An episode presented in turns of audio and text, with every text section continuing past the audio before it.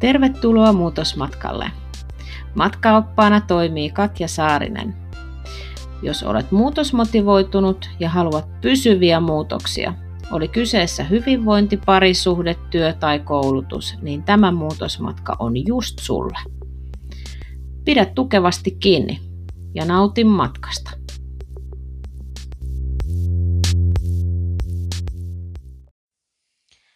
Heippa heippa kaikki muutosmatkalaiset.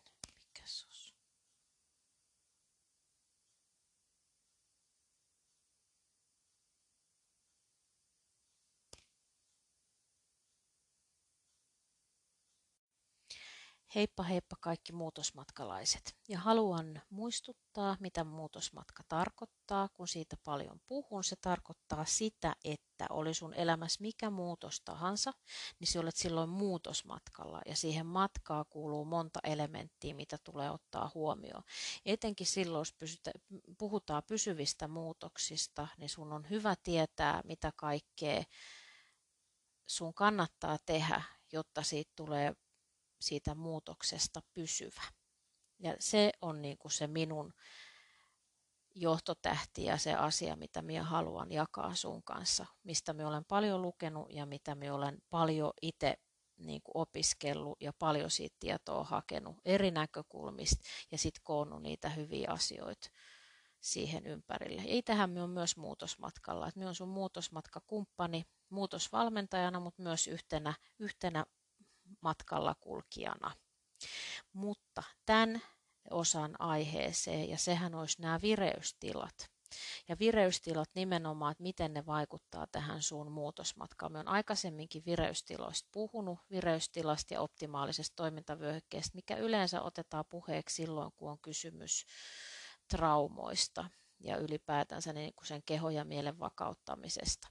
Mutta minä ajattelin ottaa semmoisen näkökulman, miten ne vaikuttaa tähän muutosmatkaa.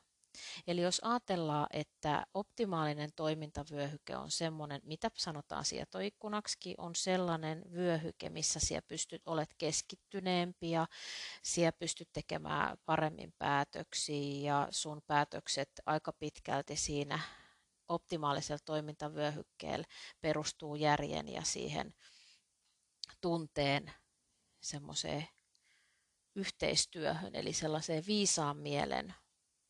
viisas mieli tekee niitä päätöksiä, niin se on sitten optimaalista toimintavyöhykettä. Siellä arjessa pystyt hyvin toimimaan, kaikki sut niin kun menee suht koht hyvin, sulla ei ole semmoista yli- eikä alivirittynyttä oloa. Eli se oikeastaan se pystyt olla keskittyneempi, pystyt tehdä fiksumpia päätöksiä, järkevämpiä päätöksiä. Sun niin kun se elämä ei mene siihen, että se on sellaista tunteiden vuoristorataa, ylä- ja alamäkeä. Se niin kun fiksut ja paremmat päätökset tarkoittaa sitä, että se sun vireystila on semmosessa, eli siellä pystyt olla rauhallinen. Ei ole mitään hätää, kaikki on ihan ok. Mutta sitten jos se sun vireystila menee semmoiseen ylivirittyneeseen tilaan, missä me kaikki käydään, se on ihan normaali, se ei ole mitenkään epänormaali tila ja se kuuluu kaikille. Me kaikki joskus ylivirittäydytään, mutta sitten jos se ylivirittyneisyys vaikuttaa jollain tavalla sun päätöksiin ja sä oot useasti ylivirittynyt ja etenkin tässä muutosmatkalla mä otan sen näkökulman, että silloin kun sä teet jonkun muutospäätöksen, että sä teet näin ja se alkaa jollain tavalla tuntumaan ihan luissa ja ytimissä, niin sanotusti ylivirität, sun keho ylivirittyy. Niin silloin se vaikuttaa siihen, miten sinä pysyt siinä sun päätöksessä. Et jos se keho ja mieli alkaa olemaan semmoisessa niin kuin epäilevässä ja stressitilassa ja taistele pakenetilassa, niin hyvin nopeasti me annetaan periksi. Eli me niin kuin ei luoteta siihen meidän omaa kykyä enää toimii tässä tilanteessa. Se on semmoinen biologinen tapahtuma, mitä tapahtuu kehossa. Se tapahtuu niin kuin useimmiten, jollain se on voimakkaampi, jollain se on vähän laimeampi. Mutta heti kun alat olla semmoisessa epämukavassa olotilassa, että se vaikka nyt esimerkiksi, otetaan tällainen esimerkki, että sä haluat vaihtaa työpaikkaa. Sä oot nyt sitä mieltä, että sun on pakko vaihtaa se työpaikka, koska sä et voi olla tässä työpaikassa tietyistä syistä. Ja sä et kuitenkaan se alat etsimään, mutta sä et saa sitten työpaikkaa heti ja aikaa kuluu ja sitten jossain vaiheessa sulle ilmoitetaankin, että sä olet saanutkin, sä oot johonkin haastatteluun osallistunut ja sulle ilmoitetaan jonkun ajan kulut, joo, että hei, täällä on nyt tämä sun työpaikka, mitä siellä hait.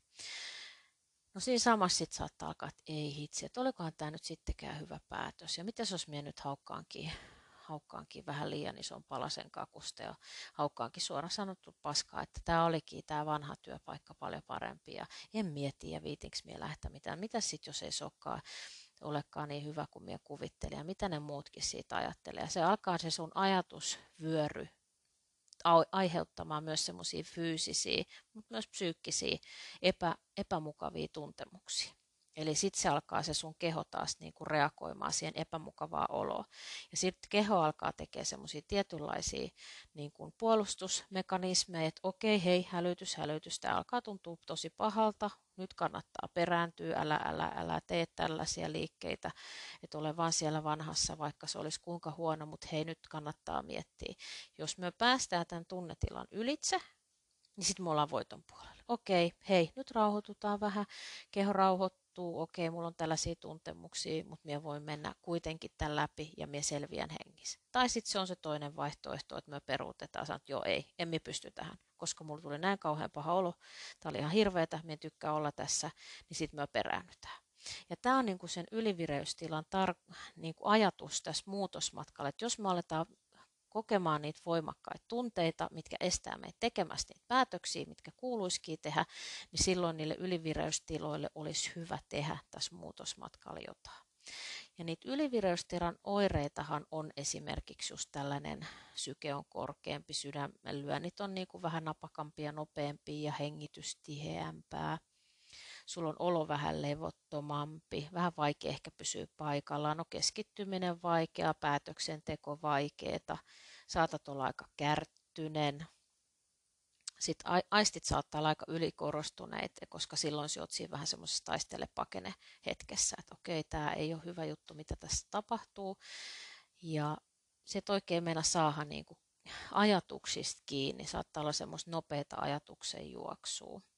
Ja se keho saattaa olla kokonaan jännittynyt, kun tämä on psyykkinen sekä fyysinen tila, tämä tällainen ylivireystila, ei voida niin kuin ottaa pois toinen toistaan, vaan se on kumpakin. Se koet sen fyysisesti, mutta myös psyykkisesti. Ja niitä ylivireystilaoireet saattaa olla muitakin ja niitä onkin, mutta ehkä se on se tärkein ajatus siinä, että sulla on semmoinen lepattava, jännittynyt, vähän niin kuin jos ajattelet stressiä tai ahdistusta, nyt hei, tässä ei ole kaikki hyvin, että nyt tämä alkaa tuntua niin kuin kehossa sekä mielessä. Ja silloin kun me mennään sieltä optimaaliselta toimintavyöhykkeeltä sinne ylivireystilaan, niin silloin meidän olisi hyvä saada rauhoittumaan sitä kehoa takaisin sinne optimaaliselle toimintavyöhykkeelle, sinne missä niin kuin sun keskittyminen on parempaa ja sun päätöksenteko parempaa. Ja alivirittyneisyys on sitten taas ylivirittyneisyyden vastakohta, että sitten saattaa olla vähän semmoinen, että sieltä niin kuin oikein saa ajatuksista kiinni. Ajatus ei oikein kuule ja saatat olla vähän turtaa ja semmoinen tyhjä olo ja aika väsynyt, vaikka nukkuisit kuinka paljon. Ja se olo saattaa olla semmoinen sumunen ja semmoista tyhjyyden tunnetta. Oikein ei niin kuin saa ajatuksista oikein kunnolla. On vähän kunnollakin on semmoinen pysähtynyt olo. Ja tämä on ihan sama asia, kun me ollaan alivirittyneitä, niin me ei pystytä tekemään niitä päätöksiä oikein kunnolla, koska me käydään jotenkin heittomerkeissä hitaalla. Niin meidän täytyy saada nostettua sitten meidän vireystilaa taas toisinpäin. No, ja tähänhän niin kun, tämä on oikeasti semmoinen oleellinen osa sitä sun muutosmatkaa, että siellä olisit semmoisessa optimaalisessa toimintavyöhykkeessä. Se kuulostaa se optimaalinen toimintavyöhyke joksikuun semmoiseksi, mihin on hirveän vaikea päästä. Mutta itse asiassa siihen ei ole, kun sulla on niitä oikeat eväät, miten siihen mennään ja miten siihen sai päästää. Miten sinä itse voit johdattaa siihen tai vakauttamisharjoitteella pystyt niinku rauhoittamaan sit omaa kehoa. Se kuulostaa tämä kokonaisuus hirveän hienoa, mutta se on yksinkertaisesti sitä, että jos olet ylivirittynyt, eli vähän semmoinen tutinatila päällä, tai jos olet alivirittynyt, hirveän vai jokseenkin semmoinen pysähtynyt, niin sun pitää joko laskea tai nostaa sit vireystilaa, että sinä pystyt olla semmoisessa tilassa, että sinä pystyt keskittyä tekemään parempia päätöksiä. Ja siihen tarvitaan niin sanottuja vakauttamisharjoitteita ja aistien kautta tapahtuvia ihan konkreettisia harjoitteita. Ja tähän pystyy kaikki. Ne on ihan sinulla, ne on itselläsi, ei mitään tarvi ostaa, ei tarvi mitään tilata, ei tarvi mennä lähtäminne retriitteihin, ei tarvi tehdä mitään erityistä. Sulla on kaikki ne. Ne vakauttamisjutut on sinussa, sinun ympärillä. Kun me osataan vaan alkaa käyttää niitä meidän sisäisiä voimavaroja oikein. Ja siitä on kysymys, koska sulla on ne voimavarat itselläsi. Ja sitten minä voisin ehkä ensi kerralla enemmänkin sit puhua niistä vakauttamisharjoitteista, mitä ne on ja miten sun kannattaa niitä käyttää. Eli oo sitten kuulolla, niin ensi jaksossa kerron niistä lisää. Hei, Suli Vei.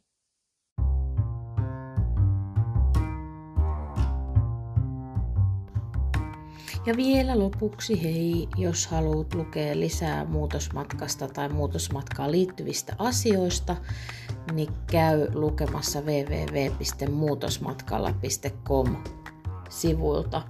Niin sieltä löydät paljon muutosmatkaan liittyvää materiaalia.